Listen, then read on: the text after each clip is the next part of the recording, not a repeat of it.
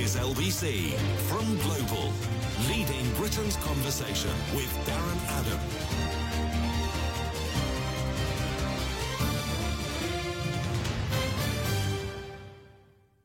Three minutes past three. It's Thursday morning, the 24th of February. It's LBC leading Britain's conversation. I'm Darren Adam with you till four o'clock this morning. Much is happening this morning, as you might uh, be uh, uh, aware, and we have the UN Security Council meeting taking place in New York. We have already heard just before the news from the permanent representative of the UK to the UN, Dame Barbara Woodward, uh, and, and much as all the representatives are doing this morning, trying to place rhetorical pressure on Vladimir Putin to choose a different path in the days and weeks to come. Simon Marks, however, LBC's Washington correspondent, joins me with some breaking news regarding what Vladimir Putin has announced or, or, or sought to announce in the last few minutes. Simon. Yeah, yeah, it is too late, I think, uh, for the United Nations to expect Vladimir Putin to take a different path because at 5:45 in the morning, Darren, Moscow time, Vladimir Putin went on television in Russia and announced that he is authorizing a special military operation in eastern Ukraine. He said that he is forced to take this action in order to preserve Russian lives. Of course, a substantial Russian speaking population uh, in eastern Ukraine, and already observers on the ground are reporting massive explosions in uh, Kramatorsk, which is an area uh, close to the eastern Ukrainian city of Donetsk. Uh, the White House, we are told that President Biden is staying in constant touch with his national security team uh, as these uh, desperate events unfold uh, in Moscow and now in eastern Ukraine. The Russian president, in his address, insisted that he is not planning uh, a uh, an occupation of Ukraine. He said he wanted to engage in a special military operation uh, in order to uh, rid Ukraine of militants and, as he put it, to denazify Ukraine. Uh, now, what we don't know, of course, is the extent to which uh, Vladimir Putin is going to stop uh, once he has uh, brought about whatever kind of uh, military operation he's now launching in eastern Ukraine. The United States firmly believes that he has every intention of taking this conflict uh, beyond that region and onto the Ukrainian capital, Kiev, with uh, American military strategists tonight uh, predicting uh, that there are two clear separate offensives that will take place. One focused on eastern Ukraine, uh, and the other uh, a military sweep from the north down to the Ukrainian capital of Kiev. Multiple reports now of substantial explosions rocking Kramatorsk uh, in eastern Ukraine. Absolutely clear now uh, that this military operation is underway. It is not apparent whether the speech that Vladimir Putin made was live or recorded. There are some social media suggestions uh, that he's wearing very similar clothing uh, to the clothing that he made when he made his address to the Russian people on Monday night. So possibly this was a pre recorded speech ready to be transmitted precisely at the moment that the United Nations Security Council was beginning to meet in New York. And at that meeting, of course, the UN Secretary General Antonio Guterres, who cut short a visit to Africa to make it back to New York to oversee uh, this crisis as the world body now convenes for a second time in the UN Security Council. Antonio Guterres looking directly into the camera and making an extraordinary personal appeal to the Russian President Vladimir Putin. I have only one thing to say from the bottom of my heart. President Putin, stop your troops from attacking the Ukraine. Give peace a chance. Too many people have already died. Well, those remarks have fallen on deaf ears as it becomes apparent that the Russian invasion of Ukraine is now moving into full gear. Uh, Putin, in his televised comments, issued a warning to the United States, to NATO, and to America's European allies, saying a couple of words for those who would be tempted to intervene. Russia will respond immediately and you will face consequences that you have never faced before in your history. So, this is absolutely Vladimir Putin once again uh, making good on the pledges uh, that he made uh, in his speech to the Russian people on Monday night to right what he sees as an historical wrong, the independence of Ukraine that he uh, simply doesn't recognize, recognize that speech on Monday night. He waded back all the way to 1837 in order to advance an argument that the vast majority of historians say carries no water whatsoever, but advancing the argument that Ukraine should never have been granted any modicum of independence and that essentially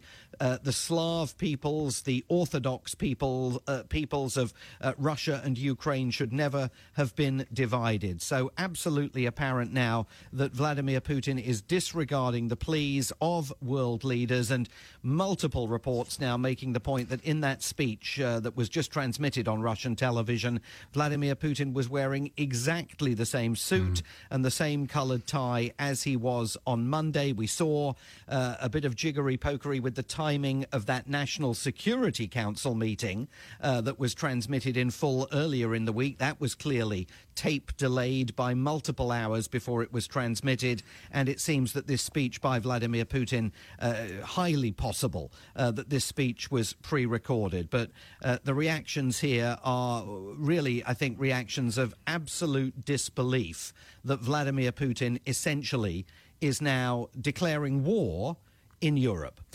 It does seem that way, doesn't it? And I wonder, Simon, is anyone is anyone taking any hope from the fact that he's using this phrase special military operation rather than invasion and is specifically saying we we don't intend this to be an occupation can can we draw any comfort from that well, I think it's very hard to know. I mean, he uh, now there are reports I'm seeing on social media of some explosions in Odessa uh, booms being heard in Kiev. We don't know what those are. Could be sonic booms. We have no idea. Uh, clearly, Russian forces would not at this point have uh, have, have reached Kiev, although the uh, United States has argued for weeks that uh, Russian the Russian campaign would begin with an aerial bombardment of Ukraine. So whether we get some indication in the next few minutes or hours that some kind of aerial assault is underway. I think we have to wait and see. But certainly, uh, I'm seeing reports on social media of up to five explosions now uh, being heard in Kiev, multiple explosions uh, taking place in the Ukrainian capital, which would suggest that possibly an aerial uh, invasion uh, of the country is now underway. I mean, he did in his television address insist that this was a special military operation focused on eastern Ukraine. Of course, the cities of Donetsk Donetsk and Luhansk, uh, where Vladimir Putin uh, recognized uh, the independence of those two breakaway regions controlled by Russian separatists. I'm now seeing there's been a huge explosion also being reported in the city of Kharkiv, numerous ongoing explosions being seen uh, on the skyline there. So this would appear now increasingly to be a coordinated major Russian military military assault uh, of Kiev, uh, uh, uh, of Ukraine, not just eastern Ukraine, uh, but other parts of the country as well.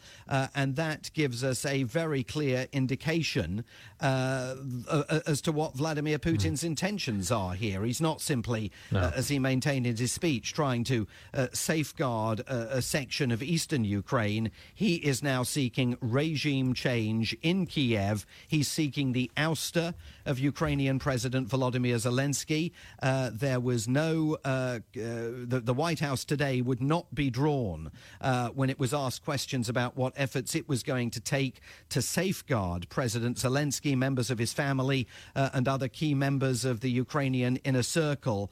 But now I'm seeing on social media and also on television here multiple reports of multiple explosions in the major urban populations of Ukraine. The mm. city of Kiev Kiev, the capital, uh, Kharkiv, uh, and also, of course, in and around Donetsk, with some reports uh, of explosions taking place uh, in Odessa. So this would appear to be a coordinated military assault uh, of Ukraine by Vladimir Putin's uh, armed forces and uh, a, a, major national security crisis for President Joe Biden, for the Prime Minister in Downing Street, for NATO, for all of NATO, for, for everybody. Yeah. A major yeah. national security crisis for Europe unfolding this morning before our eyes. Now, the West, Simon, briefly, certainly the US and the UK have made the loudest noises in recent weeks about their certainty that this was going to happen. There had been much optimism from some other voices,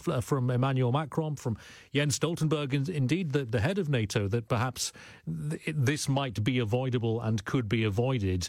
Regrettably, that does not seem to be the case. But, but have America and and the UK for that matter, are, are they better prepared than other countries because they've been saying from the outset that this was going to happen? Well, I mean, I think the question is, what are America and the UK going to do? I mean, uh, clearly this will result in a raft of additional sanctions. There will be those who say uh, that uh, perhaps the full uh, force of sanctions should have been unveiled within the last 36 to 48 hours rather than waiting for the full-scale invasion to begin. The White House said today that the possibility possibility of uh, personally sanctioning Vladimir Putin is very much on the table. What would that mean? It, well, that how mean, does that work? Well, uh, putting a travel ban in place, uh, freezing uh, his known assets, directly targeting uh, all of those oligarchs who have invested Vladimir Putin's wealth uh, in the West, in London, and in other Western cities. I mean, the oligarchs that have been sanctioned so far by mm. the hmm. UK yes. Uh, and the US had actually been previously sanctioned. It was more of a an issue of tightening the existing sanctions. So, but at the end of the day, if Vladimir Vladimir Putin ousts the government in Ukraine, removes Volodymyr Zelensky from power, seeks to install some kind of puppet regime of his own, the White House today was specifically asked what happens under those circumstances. And Jen Psaki, the White House press secretary, made it apparent not only will the United States not be putting American military boots on the ground in Ukraine, but Joe Biden will absolutely not, she insisted, declare war on Russia. He will not fight a war with Russia over Ukraine. So the tools that are open to him are simply tools of sanctions. Yes. Uh, you know, trying to use whatever moral weight he can summon uh, here and at the United Nations. But if you're not going to go to the mat to defend Ukraine territorially and to defend Ukraine's sovereignty with military uh, with a military commitment, Vladimir Putin will succeed in taking that country back into his sphere of influence, unless, of course, the Ukrainian armed forces perform better than the United mm. States uh, expects. And I think the key to all of this, to understanding Joe Biden's reticence to go further, is, is, is first of all, Joe Biden is the man who campaigned on ending America's uh, entanglement in wars in far off places about which the American public know very little, but also an opinion poll that came out today here that showed that only 26% of the American public believe that the United States should be involved in a major hmm. way in defending Ukraine. It's a long way away yeah. from the farmlands of Kansas and they just don't care enough about it. And that's partly uh, a driver uh, of uh, Joe Biden's reluctance to get mm. sucked in to any kind of military conflict. Well, Simon, I wonder if those numbers would be replicated in this country or other European countries, but that is striking. Barely a quarter of the US population thinks that, frankly, it's worth going to war over this. Simon, for now, thank you very much. Simon Marks, LBC's Washington correspondent. The breaking news this morning is that Vladimir Putin has announced a what he calls a special military operation in the Donbass. As you heard from Simon, though, there are reports, there are sounds of explosions right across Ukraine, and the efforts that are still taking place as we sit here at 3:17 UK time this morning, 10:17 in New York. The efforts that are still being made, those rhetorical efforts at the UN Security Council meeting, which was called at the request of Ukraine as a last ditch attempt to persuade rhetorically Russia onto a different path. That meeting is still taking place, but as you've heard from Simon, it feels as if those words may have been spoken rather too late. Let's go back to LBC's Washington correspondent Simon Marks because Joe Biden, President Biden, has made a statement, Simon. Yeah, we've just had this by email from the White House, and I suspect, Darren, that this was uh, written ahead of time because it's obviously been turned out very rapidly. But it's a statement by President Biden on what the White House is calling Russia's unprovoked and unjustified attack on Ukraine. And this is what it says The prayers of the entire world are with the people of Ukraine tonight as they suffer an unprovoked and unjustified attack by Russian military forces. President Putin has chosen a premeditated war that will bring a catastrophic loss of life and human suffering. Russia alone is responsible for the death and destruction this attack will bring, and the United States and its allies and partners will respond in a united and decisive way. The world will hold Russia accountable. The president goes on to say, I will be monitoring the situation from the White House this evening and will continue to get regular updates from my national security team. Tomorrow, I will meet with, my G7 counterparts in the morning. That, of course, was a previously scheduled virtual summit uh, of G7 leaders, and then speak to the American people to announce the further consequences the United States and our allies and partners will impose on Russia for this needless act of aggression against Ukraine and global peace and security. And the statement ends with the president saying, We will coordinate with our NATO allies to ensure a strong, united response that deters any aggression against the alliance. Tonight, Jill and I are praying for the brave and proud people of Ukraine. So we know we're going to be getting an address to the nation tomorrow from President Biden. We know that he is calling this unprovoked, unjustified, predicting that it is going to bring a catastrophic loss of life and human suffering, and that Russia alone is responsible for the death and destruction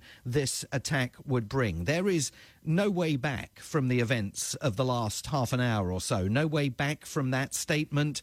No way back from the action that Vladimir Putin uh, has uh, set in train tonight in Ukraine. It is impossible to imagine a situation that we were facing uh, as recently as Sunday night. The idea of a summit meeting between Yes. Presidents Biden and President Putin uh, to try and defuse this situation. We are now entering a completely new period uh, of relations between uh, the United States and Russia, and it is absolutely Vladimir Putin that has sparked that. There are uh, seasoned foreign policy observers here uh, who uh, suspect that Vladimir Putin has underestimated both the extent of the resistance that he will face in Ukraine and the extent of the anger among Russian citizens that he will face about the prospect of sparking a war. But as we've seen over the last, what, 96 hours, this is a Russian president who is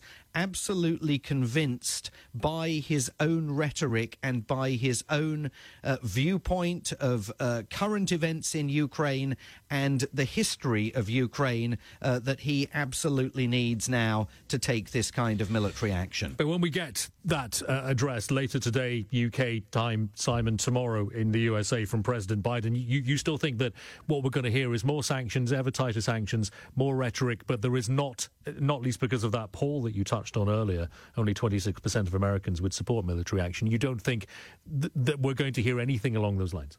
No, I don't, I don't think we will hear anything along the lines other than the President of the United States saying that he is determined to protect NATO's eastern flank. I mean, he did announce uh, another, what, 600 troops and a raft of helicopters being uh, sent to the Baltic states uh, yesterday, I think. Uh, the White House was, was absolutely declarative about this today. Joe Biden is not going to be uh, goaded into a war. He is not going to declare war on Russia. Uh, now, they insisted that there were other ways uh, of defending Ukraine, providing the lethal weaponry and assistance that they've sent to Ukraine in recent weeks, including those uh, Javelin anti tank missiles, uh, continuing to sanction uh, senior figures within the Russian elite. And I think sanctions against, as we discussed earlier, Darren. Sanctions against Vladimir Putin personally now absolutely have to be on the table. Sanctions have to be on the table against people like Sergei Lavrov, the wily foreign minister who Yes. dutifully lined up alongside all the other members of uh, President Putin's National Security Council earlier in the week and participated in that sort of North Korean style pantomime of supporting what was a decision that Vladimir Putin absolutely clearly had already made. I mean, everyone in that room is at risk now of being sanctioned by the United States and at risk of seeing their assets in London, in New York, in other parts of the world being frozen by the United States. The question is, uh, you know, how effective will those sanctions be? How long lasting will they be? Uh, and what happens to the sort of American rhetoric that we've heard from Joe Biden since he came into office of, you know, we're going to challenge Russia in areas where we have to, but where we can work together, we will work together. And they've spoken even in recent weeks about working together on nuclear disarmament, for example, or having a serious conversation about the deployment uh, of American military resources on NATO's eastern flank and maybe pulling some of those resources back, for example, from places like uh, Poland. But uh, I mean, at this point, all bets now are completely off in that regard. All right, Simon, we'll talk again. Thank you very much. That's Simon Marks, LBC's Washington correspondent. You will hear that uh, uh, address to the U.S. nation by Joe Biden later today.